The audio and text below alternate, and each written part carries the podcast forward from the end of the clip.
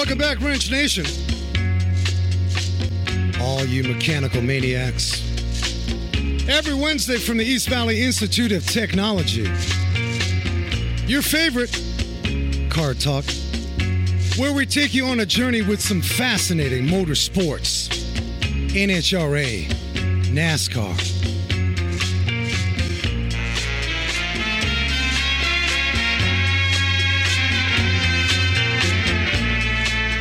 And we can't forget the local neighborhood rock star, automotive technicians and mechanics.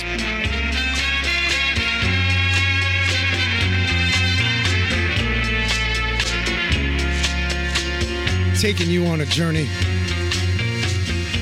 The automotive industry is jam packed with some great, talented individuals. I invite you,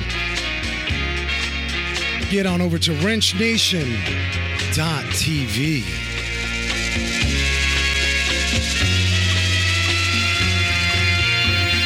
That's where we park a lot of our shows because I know you guys. Uh, welcome back, by the way. We appreciate you guys hanging with us every week. If you're driving, afternoon drive, maybe you're headed home, or maybe you're picking up the kids from school, pull over, get you a slushy, turn it up because I'd like to pride ourselves, uh, and I thank you guys for this every week. You, you've spoken to us there on Wrench Nation Facebook, emails. You've spoken to us, and for the most part, you're digging the guests that we've had on the show, and I invite you. Some of you will dip in and out of the show. It's hard. Life happens.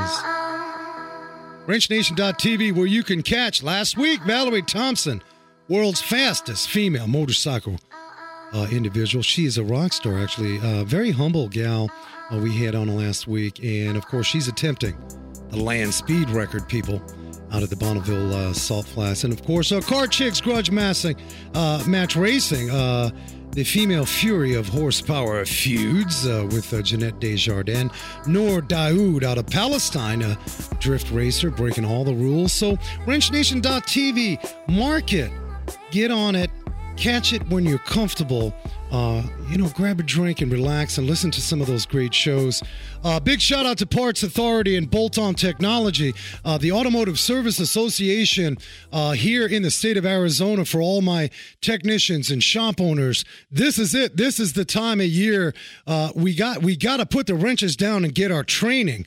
And that ASA Expo is happening this weekend. And of course, Bolt On Technology and Parts Authority uh, great friends of the show. They will be out there at that expo, and that expo is full of training. Uh, we're talking controlled area network. I always remind you guys that, you know, look, the F 150's got 100 million lines of code. That's, uh, that's more than uh, what you're going to get with a free check engine light. Almost impossible, people, uh, to actually test that. I mean, just going to your doctor and start talking about, hey, can I get that free x ray to figure out what's wrong? Not going to happen. Maybe 10 years ago, but not in this day and age. So, uh, Automotive Service Association Expo. I will be reporting back to you next week uh, on some of the training classes that uh, took place uh, that will interest you both uh, if you're driving a vehicle or if you're a mechanic in the bays. Uh, this is all great information. If you couldn't uh, make it out there. Big shout out to Susie Sockets. She's not on the show today. I will tell you guys, you, you, you guys know we run a very busy garage, and priority number one is if we've got, if the garage is just banging away, it's busy, we will never sacrifice that service experience. And I had to make the decision. I, I, would have loved to have Susie on, but we were so busy out there. So, some of the things that you may be getting wrong with your overheaters. Your car is overheating, your truck is overheating. You take it into the garage, they check it out, you fix something, and then you got a blown head gasket. Uh-huh. I know I know many of you just put your eyebrows up cuz you heard head gasket. That's an open heart. That's a big deal. I've got some tips for you about what to request to try and rule out a head gasket before you spend anything on maybe a cooling fan that went out or a water pump that started leaking. Because many of you may not want to go that far. Many of you may not want to go that far with a major, major expense. So I have some tips there. This week we are honored. Uh, you know, I don't know if you heard the DeLorean movie accounting for one of the. Well, listen, no matter what happened to the DeLorean company, now some of you saying, What's the DeLorean? I respect that. Well, how about I take you back to the future? Do you guys remember Back to the Future? Raise your hand in your car right now. I, I know you've heard about it. You've probably seen some memes or memes. Gullwing, Marty McFly, Back to the Future, and maybe Bree will play some Back to the Future movie uh, music to take you back. But that was an innovative ride. The DMC, the DeLorean Motor Company, the DMC 12. Well, we're honored to have, uh, we're going to have some discussions uh, with the talented author, Nick Sutton, who has a book out accounting for the DeLorean story. Nick Sutton's going to join us. Uh, and I will add to that Nick Sutton was an employee, he worked for the DeLorean company. And I believe the company had less than 10,000 vehicles, lots of scandals, lots of stuff. So we're going to get down and find out. There was been, there's been a lot of sort of rumors about that. I mean, it's been around for a while, but there are a lot of rumors out there. Nick Sutton is going to join us. Uh, Nick Sutton, uh, the author of a fascinating book that you can find on Amazon. Uh, who also was an employee. I mean, to work for the company and, and to have a book, uh, I think you would agree they didn't just do an interview with uh, with somebody from the company. They actually worked for John DeLorean and the DeLorean company during its heyday. So that is the straight and skinny. That's the truth of it uh, behind the scenes of John DeLorean's uh, uh, empire that just came and went so fast. Some scandal. We're going to get to that story. Um, before I get into this news, I think it's important. I may lose some of you guys. I, I want to get you this quick tip. Now, listen, you're overheating. You're going to experience it. It, it. It sucks. That's just the bottom line. Your car is overheating. You're on the way to church. You're on the way to school. You're on the way to work. It's never a good time. What you need to do when you take it in the garage, a garage will coolant system evaluate. They're going to pressure test. They may do an electrical test of fans, check relays, things like that. They are on a mission to find out what the cause was to this overheater. Many of you have seen it. Blown radiator hose, you know, leaky water pump, radiator blew up. The fact is, though, there is risk that this excessive overheat episode could have caused damage to a cylinder head. The head is aluminum. It can warp in excessive temperatures. Okay. So when you go in, it's very important to say, great, you're going to check it, you're going to pressure test it, but can you also tell me if you can? In some occasions, it's hard to do the block test. You almost need to fix the leak, but there are occasions where you can. Please perform a block test. The bottom line is, I want to know if my engine sustained damage before I go on this adventure. Because here's the story, man water pump is failing, it's a $400 repair. Mechanic says you need a water pump. All right, well, go ahead. I have no choice. Do the repair. Water pump is fixed, not leaking anymore, but you get that three o'clock phone call. Mechanic says, Well, we fixed the leak, but it's still overheating. And you're thinking, Wait a minute, didn't we have this conversation? Well, we can now perform the block test, and it shows your head gasket has been damaged from the leaky water pump and excessive heat. So I'm arming you up. And I will tell you, don't beat up the local mechanic because sometimes they cannot. If your vehicle is profusely leaking, and Exxon Valdez, the coolant is just pouring out, you cannot run the engine to perform a proper block test. Okay. I want you guys just to be aware in general Car repair is all about a cause and potentially an effect. There could be other underlying issues. So I've just passed out and I'm not breathing. I go into the ER. Airway breathing circulation is the priority. They got to get me breathing. They got to get my heart going. Are they going to tell me at that time that my kidneys are okay? Well, they may not know. So it's the same principle. But I want you to just know you want to ask for the complete picture where it's possible that way you can arm yourself up with the best decisions. So, if you're just joining us, Wrench Nation Car Talk, we always admire hanging out the talented uh, biographer of uh, book you can find on Amazon. And I'm going to have Nick tell us more about the book, Accounting for uh, the incredible, incredible, boy, fast, quick rise and fall of the DeLorean Manufacturing Company, the DeLorean story. That's coming up next. Nick Sutton. Hang tight.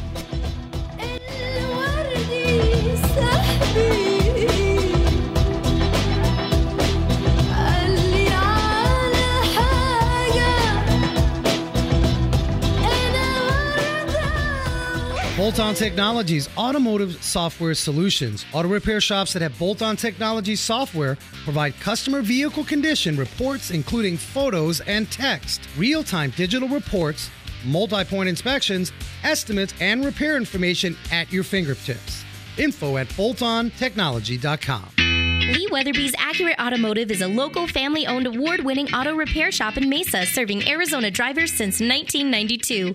ASE certified technicians, modern repair facility, and digital reports on every service. In Mesa on Robson Road, just south of Broadway, between Country Club and Center. 480 890 0409, AccurateAutomotiveAZ.com, or Accurate Automotive AZ on Facebook.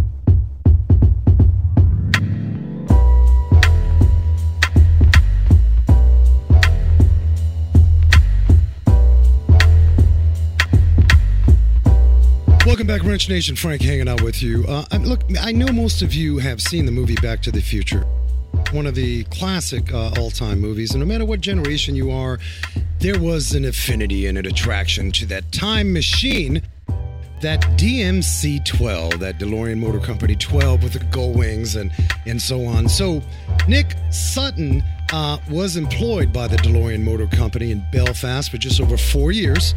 Only a handful of employees to really achieve that four year milestone. Uh, of course, uh, Nick Sutton is the author uh, behind a book that we're going to talk about here in a moment and also dive in to some of the fascinating facts. There's been a lot of rumors about the DeLorean Company. Mr. Nick Sutton, are you with us? I am indeed. Good evening. Good evening. Thank you so much for joining us. Uh, you are uh, calling stateside, correct? Yes, I am. I came from Ireland this morning. I love the accent. I mean, I, I, you probably get a lot of that from us, uh, you know, stateside folks. We don't, you know, it's uh, it's always nice to hear a nice little Irish accent. Yeah, well, actually, I'm English. Oh gosh, I, look keep what we know. well, listen, we started off by talking about um, rumors, and I'm sure that you have seen it. Probably make you cringe, as as sort of uh, an ex-employee of the DMC company. Uh, you've seen a lot of fake news accounts of uh, the DeLorean rise and, and sort of settlement. Take us back uh, to the early years where you're in Belfast, Ireland. First off, why was the company started? Um, tell us why the decision was made to sort of make the move to Belfast.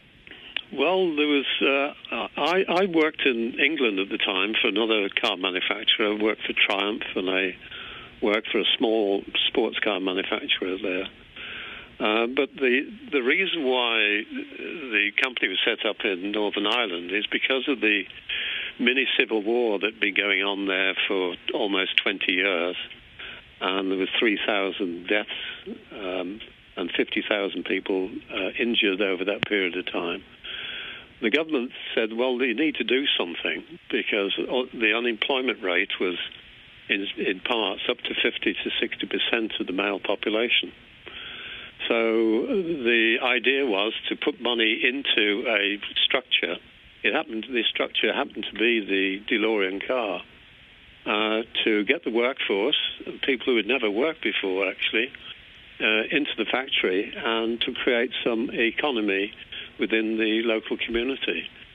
Um, that that that was a basic reason uh, for the government doing it. Yeah, that story. I mean, that sounds like a noble plan. I mean, here's here's civil war going on, going back uh, to the late '70s or '80s. Uh, just lightly touch upon for some of our younger listener what civil war was going on in that uh, during that time. It was um, historical. It goes back, like many things do in Europe, goes back hundreds of years, the legacy of it. But basically, you've got the island of Ireland divided into two You've got the north part of Ireland is where the car was built. That's part of the United Kingdom. And the southern part of Ireland was an independent state. So there were factions within the northern part who wanted a unified Ireland, and the other part wanted to stay within the United Kingdom. And two opposing views. I mean, you, there was no way that you could compromise on that. Right. So, so then the terrorism started um, with the IRA and the UVF, which is the Protestant side of the uh, terrorist organizations. And uh, things got worse and worse and worse. And the government said, well, we just can't leave this. There's 20,000 troops in the province uh, in, a, in an area no bigger than um, Maryland, I would think, something of that size. Right. So, um, so that's why they invested all this money, probably up to 85 million at the time. You can multiply that by three or four now to get today's Sure. uh, equivalent. So this was an attempt to really uh, restore an economy, and as as good faith. Did John DeLorean, who was who came over from GM, correct? He was a talented rising star at GM. Did John DeLorean at that time have any any reservations about that? Did he think about maybe? Well, no, that that's probably not the ideal place. Did he have reservations about that? Uh, he said that afterwards when the company was sinking. Well, Uh, he said Yeah. it was a big mistake. Right. You would, wouldn't you? yeah, no doubt. I mean, hindsight's always twenty twenty. Absolutely right. But at the time, he was full of enthusiasm and uh, creating jobs for people who had never worked. I mean, it was a badge of honor for him. He went about boasting about it quite rightly. Right, right. Um, as the brand started to launch, and here you are uh, working as a purchasing manager, procuring parts. Uh, these parts, of course, designed by Lotus. Let's talk about Lotus and that relationship. Many may not realize that the the DMC 12, uh, that platform is pretty much based on the the, the Lotus The platform. Esprit. Yeah, the Esprit. Yeah. Yeah. What was that relationship like with Lotus? Were they excited? Oh yeah, over the moon. Um, unfortunately, that turned sour as well later because there was a um, so, uh, quite a bit of uh, money went missing between Lotus and uh, the DeLorean Motor Company. Yeah. But from a working point of view, and that's your question, I guess. From a working point of view, it was excellent. Um, they really wanted to productionize the Esprit, which ran at a volume of about two to three a day, uh, to running the DeLorean at 80 a day. Uh, so some of the it wasn't copied exactly, but the running uh, frame, the chassis frame and running gear, was very similar to the Esprit, but had production tooling and a better quality product as well. Right. You know, today when you think about it, and I'm sure this covers uh, for back in the day, when when you're actually launching a, a car manufacturer, there's a lot of challenges. I mean, so I get that there was Yeah. this opportunity. I get that Lotus was excited. It, it seemed to have a, a very wonderful relationship. Uh, things were up and running. Give us a sense of some of the challenges uh, for the time as maybe production Yeah, sure. challenges. Yeah.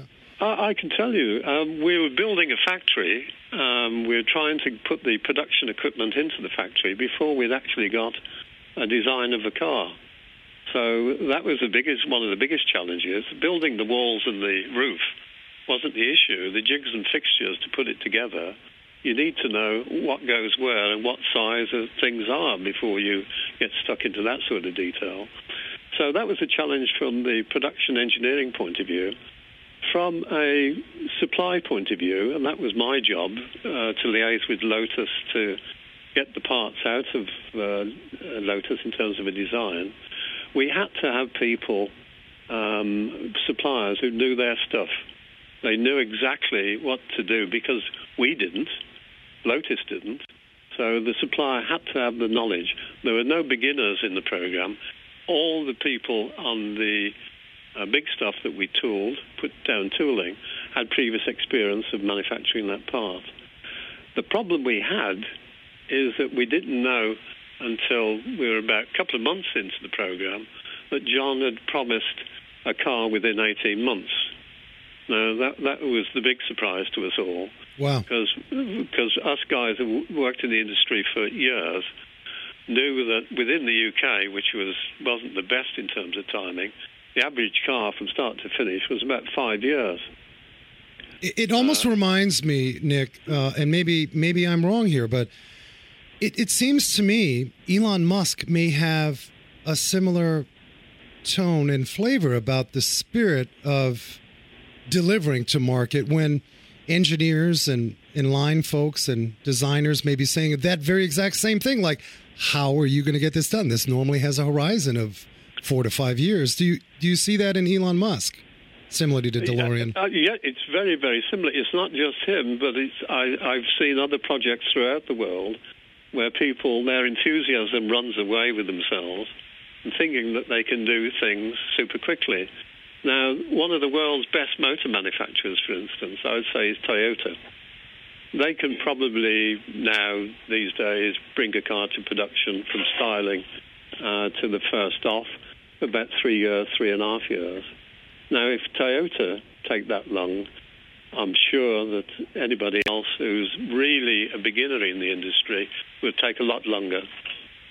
Yeah, no doubt. If you're just joining us, uh, we've got the talented author of The DeLorean Story The Car, the People, the Scandal. And we are going to get to some of the scandal, but you can find the book. I invite you to get onto uh, Amazon, Nick Sutton, The DeLorean Story The Car, the People, the Scandal. A wonderful read, an account from. Uh, not the sidelines. Uh, Nick Sutton, you you certainly weren't on the sidelines. You were employee number. Employees were numbered. Yes, I was number sixteen. Um, um, my my wife uh, eventually became my wife was employee number 21. Now that's fascinating. I mean, did you meet in the lunchroom there? I mean, how did that yeah, all happen? the, yeah. Oh, okay. Yeah. it wasn't over a Gullwing uh, design plan or anything. Yeah, yeah. God, the amount of times I've heard that one. Yeah, I'm sure. I'm sure. But uh, it is an honor to have you on, and and I'd like to touch before we hit to break. Um, the man Mr. John DeLorean, was he more the type that fella to be on the line with the working class, or was he out there 24 7 marketing the DMC company, raising money, getting the name uh, I, out? What kind of. I, I think yeah. he, he did both, really, but when, when he came to Ireland or Lotus, he was always uh, walking around the shop floor talking to people uh, to be seen more than anything else giving a bit of encouragement here and there. Uh, and I, will tell you something. When he came down on the shop floor, sometimes it was the only time we've seen the other directors on the shop floor. Oh wow! So, wow. Uh, but he, he, when he went to Lotus, he, he, was very keen to get involved in some of the detail of the engineering.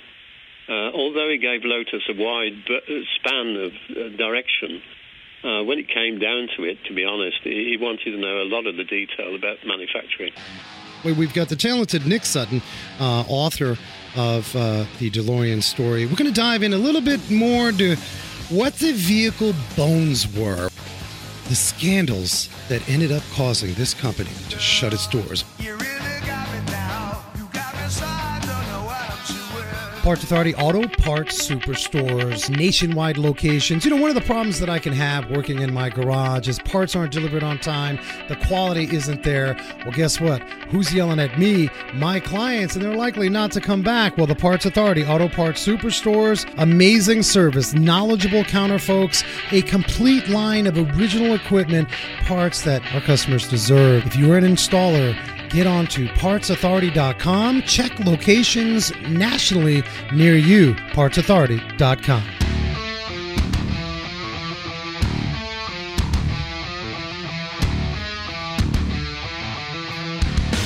And I remind you guys, the show has the podcast every weekend. You guys can go join up over there if you dip in and out. We are honored to have uh, author uh, Nick Sutton uh, on the phone, who uh, came out with a wonderful book uh, accounting for the life, the real life, the real story. Nick, as I said earlier, you were not on the sidelines. I have a question about the book. Why did you write the book? What was your feeling? Why did you have to let it out? Well, it's very simple. Uh, my wife and I, as I said earlier, both worked for DeLorean Motor Cars. If we went out on a Sunday evening, um, say, uh, 10 years ago uh, to, for dinner. And people would say, Where did you meet? And I'd say, DeLorean. And everybody would laugh and crack the jokes about drugs. And it really got me very, very annoyed.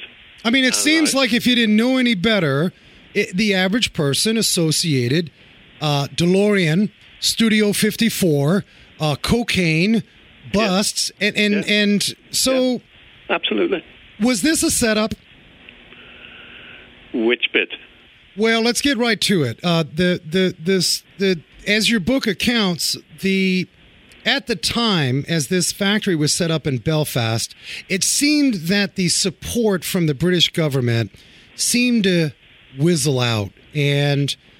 Yeah. Tell us more about that. Can you can you give us the straight yeah. and skinny as to what really was the exact downfall of the DeLorean Company, the series of events, the one or two events, whatever it was. Okay. Let's well, set the, the story straight because there is a lot of rumor out there. The uh, the first thing is that when the company received the money, uh, it was under a Labour, that is a socialist government, under uh, James Callaghan. And then, after the money was granted, about a year later, the Conservatives, the right wing people, got in with Margaret Thatcher and she had a different view altogether with regard to supporting industry. So her view was, well, we don't have to support industry. We don't have to support John DeLorean or anybody else. She didn't we take a it. socialist viewpoint. Is that what you're saying? Sort of, yeah. Absolutely. Okay, yes, understood. Yeah, yeah. So uh, the uh, there, there were members of Parliament that wanted it to continue. Uh, and give it their support because of the problems in Northern Ireland on the on the uh, terrorist front. So, what, but Mrs. Thatcher was the leading figure there, and she didn't like uh, the idea of it. And the way that John had spoken to some of the senior people within the government um, didn't uh, favour him with them at all. So uh, I th- that was the start. But the problem was um, 18 months to build a car, and after 18 months, the government said, "Where's the car, John?" Oh well, it's going to take another six months, then another six months. They got nervous. They got nervous. Absolutely, yeah, you sure. would. Yeah, you would. So what started off at 54 million ended up at 85 million. So, and then the government said eventually, well, enough is enough. But during this period, John wanted to uh, place the company on the stock market.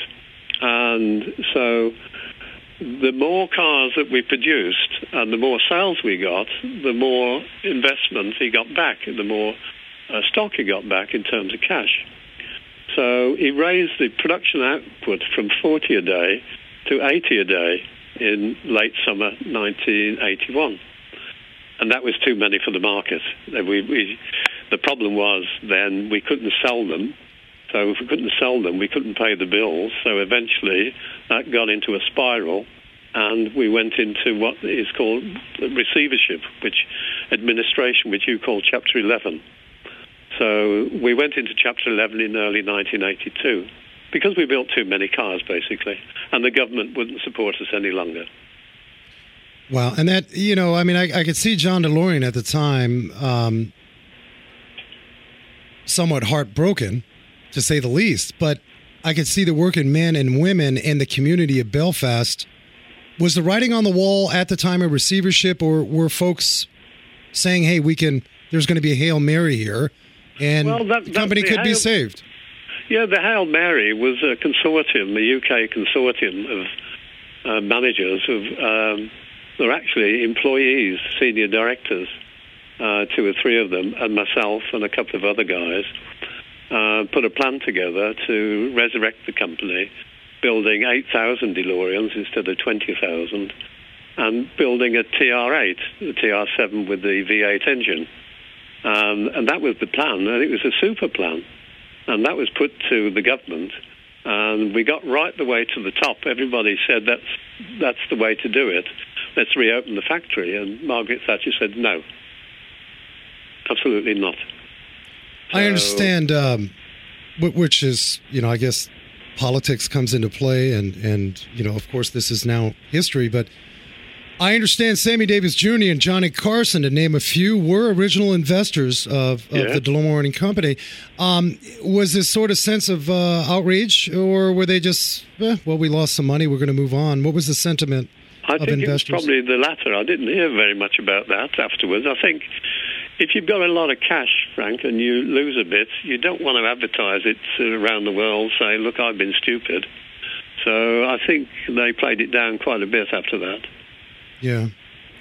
A quote from your book. Um, of course, the DeLorean story, the car, the people, the scandal. And I remind you, you can get that on Amazon, the Kindle. Uh, find the book. It's a fascinating read. Quote, how could the popcorn audience refer reference to the hit movie Back to the Future, highlighting center stage the DeLorean flux capacitor equipped DMC 12, understand the energy, determination, passion, and sacrifice that forged the car named DeLorean? It took 20 years for you to actually muster the courage, Nick, to really watch that movie in 85 you you just didn't want to have anything to do any remembrance of the delorean. You wouldn't watch that back to the no, future. it, in fact i didn't follow john's trial. I didn't fi- uh, follow any of his uh, trials or any of his problems. And if the t- television came on the news with a delorean issue on it i turned it off. I wanted absolutely nothing to do with it because i thought at that time, I have to say, Frank, I changed my mind a little over the years. Um, it let us down badly. Now, the first time I watched the, the, the, the film Back to the Future, uh, I have to tell you, this sounds ridiculous for a grown man. I watched it through the cracks of the door as my children were watching it. I, I think you were you were doing you, watching it. You were doing it for your children. This is what we do for our children. All right, they said I got to watch it, but I really don't want to watch it. I respect that. um, let me ask you uh, disappointment, to say the least, of course, letting many down, working families and, and folks that wanted a future uh, with uh, DeLorean. When you say let us down, was it the political side of government or was it DeLorean the man by way of making some of these huge claims and, and perhaps, uh, you know, some of these uh, false statements, really. I mean, some would believe uh, it was beyond, uh, you know, having these huge plans that weren't realistic, that they may have been just downright outrageous to maybe gain some more yeah. money. Well, there's two, two views, Frank. If you even now, if you talk to people, and I go, I go into the area pretty often and uh, see people in, in that area who worked for the company, they think um, John DeLorean is Saint John DeLorean. They, they think the sun shines everywhere for John DeLorean. Who are these people? Uh, the people on the shop floor, the people who, who put the car together, the people who made the bodywork, the people, the security guards, canteen people. Were the they, management uh, engineers? I mean, these are line folks you're talking about, blue yes, collar types. Were, were, executives thinking otherwise? Did they know more? No, they thought exactly the opposite, of course. Why did they? they? Uh, because they knew the fuller story. I see. Um, John arrived like uh, manna from heaven with all this money and all these jobs. And they created jobs for them for four years, four and a half years. Um, uh, but th- probably didn't understand why we'd gone bust. And therefore, the the management uh, generally had a different view about John than the hourly paid people who put the car together. Uh, the pity about it all is, of course, those like myself and other managers went off and got good jobs in the industry. Those other guys, the hourly paid, some of them never worked again, ever. Wow. And the town was in tatters. I mean, not directly related to uh, the rise and fall of uh, DeLorean Motor Company, but just the the the horrific uh, battles north and south, and that kind of went on for years thereafter. Correct? Yes, it did. It, really didn't end until the year 2000, where it, it settled down quite a bit by that time. But it, it's interesting. I, as an Englishman, it's very difficult for me to hide my accent. And uh, if anybody is uh, unpopular in Northern Ireland, it would be an Englishman. Somebody said to me the day I arrived, there's only two types of Englishmen in Northern Ireland, those in the British Army and the others that stark raving mad. Wow. That's I think, I, I, think I was the latter. Yeah.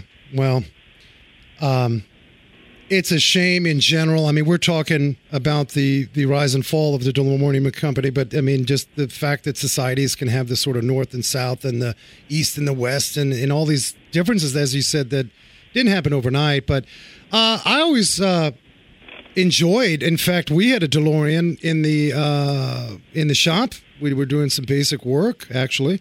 Uh, about six months ago, we put a little video. We had fun with it. Of course, we Okay. had to code up uh, the the movie and you know Back to the Future. But um, it seems to me those that own a DeLorean are a unique bunch. Would you buy a DeLorean today? Uh, I'd, it, it depends how much money I had at the time, Frank. Um, you can buy what's called a hobby DeLorean, which means you're going to spend your life savings um, put it together and making it roadworthy.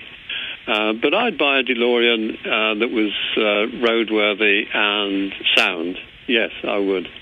Um, uh, off the shelf DeLorean, around without checking out? No, because you could spend a fortune on them. You could. I've seen them in my time inside of 30 years. Um, over the years, I've I've seen those DeLoreans that um, folks have uh, purchased, and uh, holy goodness, they walked into a basket of uh, nightmares uh, for repairs and and. So yeah, I mean, I, I'll compliment what you're saying. Is if you are interested, they're pretty cool cars. I've seen them at car shows. Uh, in fact, out in Malibu, there's uh, quite a few of them. We've done the concourse uh, up in the hills. Uh, there was uh, seven or eight that were out at the concourse. So there is still a great, unique following to to the vehicle. And uh, you're getting ready. I want to touch upon this before we uh, disconnect here. You're in Chicago now, getting ready to see the Midwest premiere of the document. You're going to see that framing John DeLorean movie.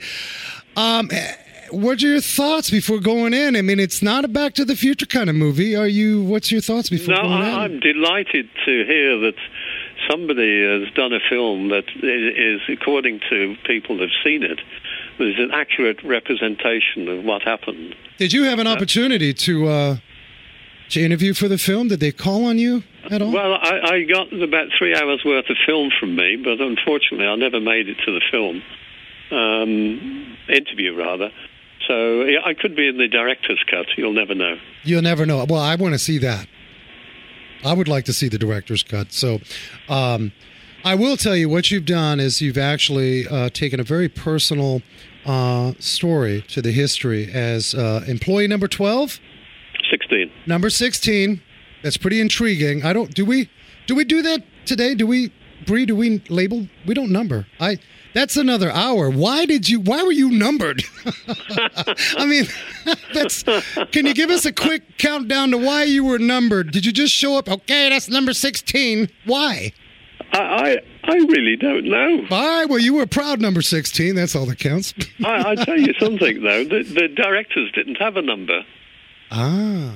Um, but I was 16, my wife was 21. And when you meet somebody, they either talk about their VIN number or their employee number.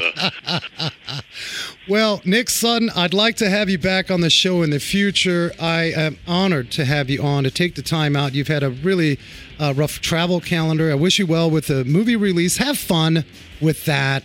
Have fun with that. Thanks very much, and thanks for asking me to, to come on your program. My pleasure. Thank you so much. And, and again, I remind you guys Nick Sutton, The DeLorean Story, a great read into the fascinating account from uh, employee number 16, Nick Sutton. Uh, you can find that book on Amazon Prime. I want you guys to stay tuned as we're a family show. Every segment, uh, fourth segment, we like to introduce uh, community. And I have pop singer Celeste. She's joining us with producer Eric Dick. They've got a special project. We go on, California Strong. Stay tuned next. Now, what's on WrenchNation.tv? There's a billion websites out there. Well, there's a ton of nice shows I think you guys will enjoy. We know how it is. I mean, you got three to five seconds to listen to anything. You all got ADD. Susie, Yes, am I lying? you're not lying. People don't have attention anymore. So I'm just going to tell you right up front. We know this. We understand. Some of you already gone because you just, oh, got to get over there. You Next. capture our attention, though. Well, WrenchNation.tv. I mean, you can catch. Leave it to Beavers, Tony Dow. We had a 50 year reunion with the Corvair. Yeah. 50 years that car came back in his life. Yes. Now here's uh, I get excited about this community situation. Open Change vehicle donations making a difference. There's a organization that has uh, donated uh, north of 6,000 cars on the East Coast. And last week, Noor Daoud, Palestinian drift racer from Ramallah. Do you know what it's like growing up in Ramallah, Palestine? I don't even know where that's at. It's in a very volatile area of the Okay. world. Like people are trying to just eat for it. I mean, it's tough. And she is out there breaking the barriers. But that's all on wrenchnation.tv. And with that, I will invite you because we're all family up in here.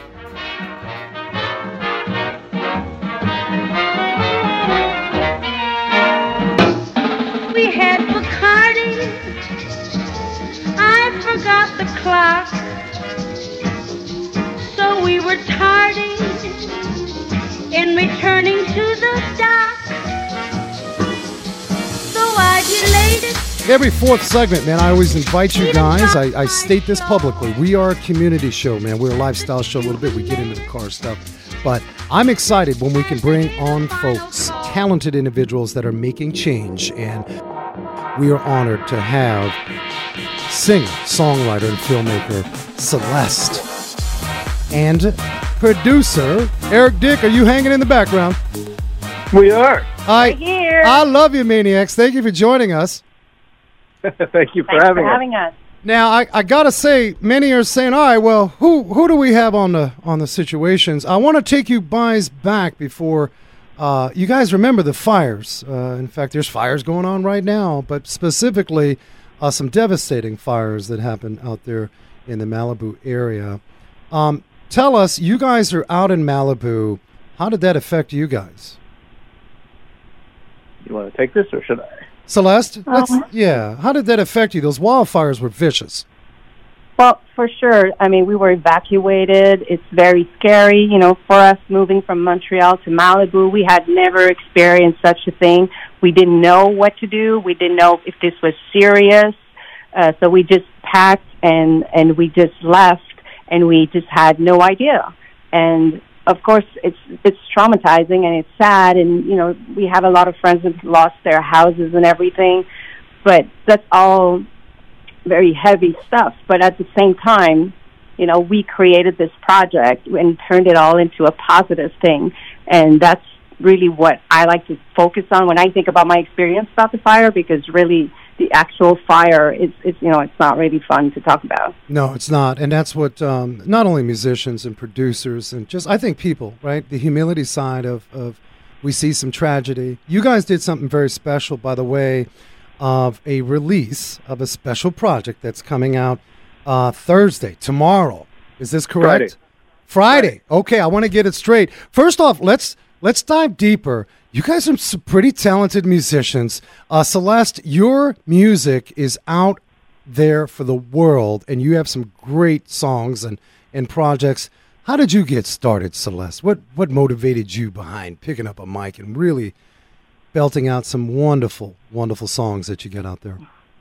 Well, music has been in my family pretty much my entire life, so I can't really tell you when it happened. It was just like really normal. I just I just always sang and danced and film. That's just what I've always done. And eventually, I just decided that I was going to do to do it professionally. But it's really something that I've been doing my whole life. It's not something that you would just say, all right, well, today's Tuesday. I'm going to start singing. It just, it's sort of a spiritual thing. I think a lot of musicians can relate to that.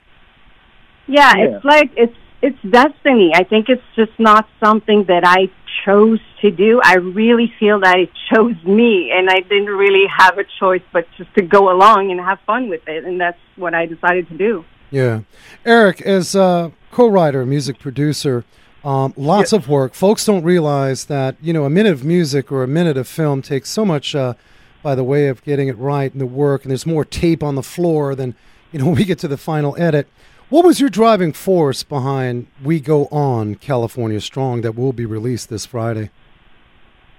The driving force. Well, the driving force was certainly the the, the project and the whole concept of, of what we were going to do with this video and, and the combination of, of all of it. That's really what drove it.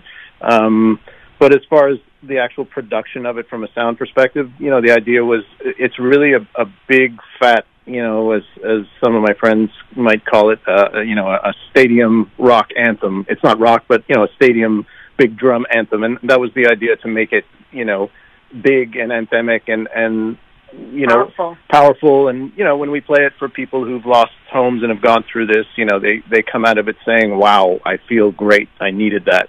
And that was really i think the driving force behind it to do that Not only to touch people, to inspire people, to get people to act, but you did synchronize with uh, Habitat for Humanity of uh, Greater Los Angeles. Um, you created a We Go On Fund. You're trying to raise some money out there um, to help folks. I have to say something, and this bothers me. And respectfully, I'm not from Malibu. I love Malibu. I love California. I love everywhere, quite frankly. But I've heard people say those fires were in Malibu. Folks have money out there. They'll be okay. Uh, wh- how does that? I'm sure you've heard that mess. of That- course I mean, think that we- absolutely asinine to, to for folks to think that.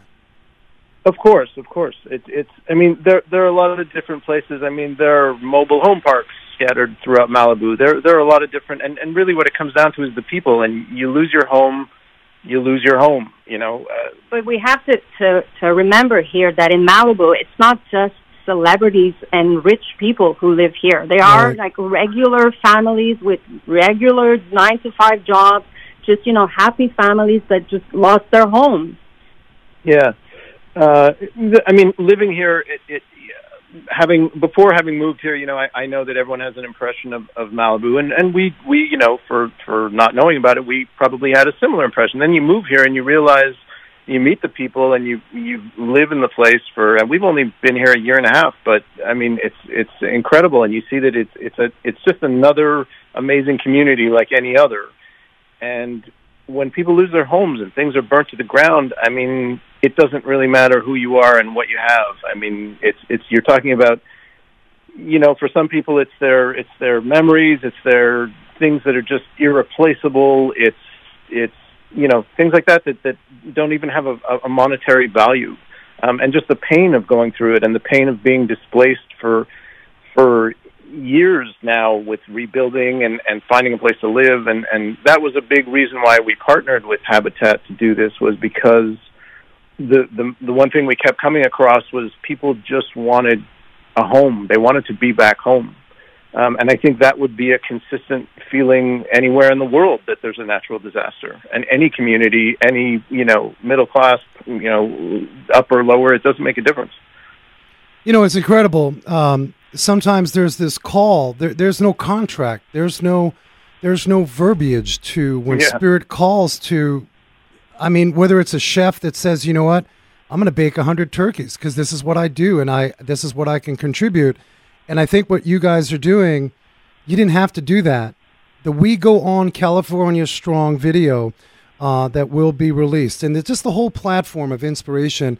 Um, I had the opportunity to view it, and I had to stop my world and rewatch it twice. And I'm not being cheesy about this. I'm straight up passionate. If I don't like something, I don't like it.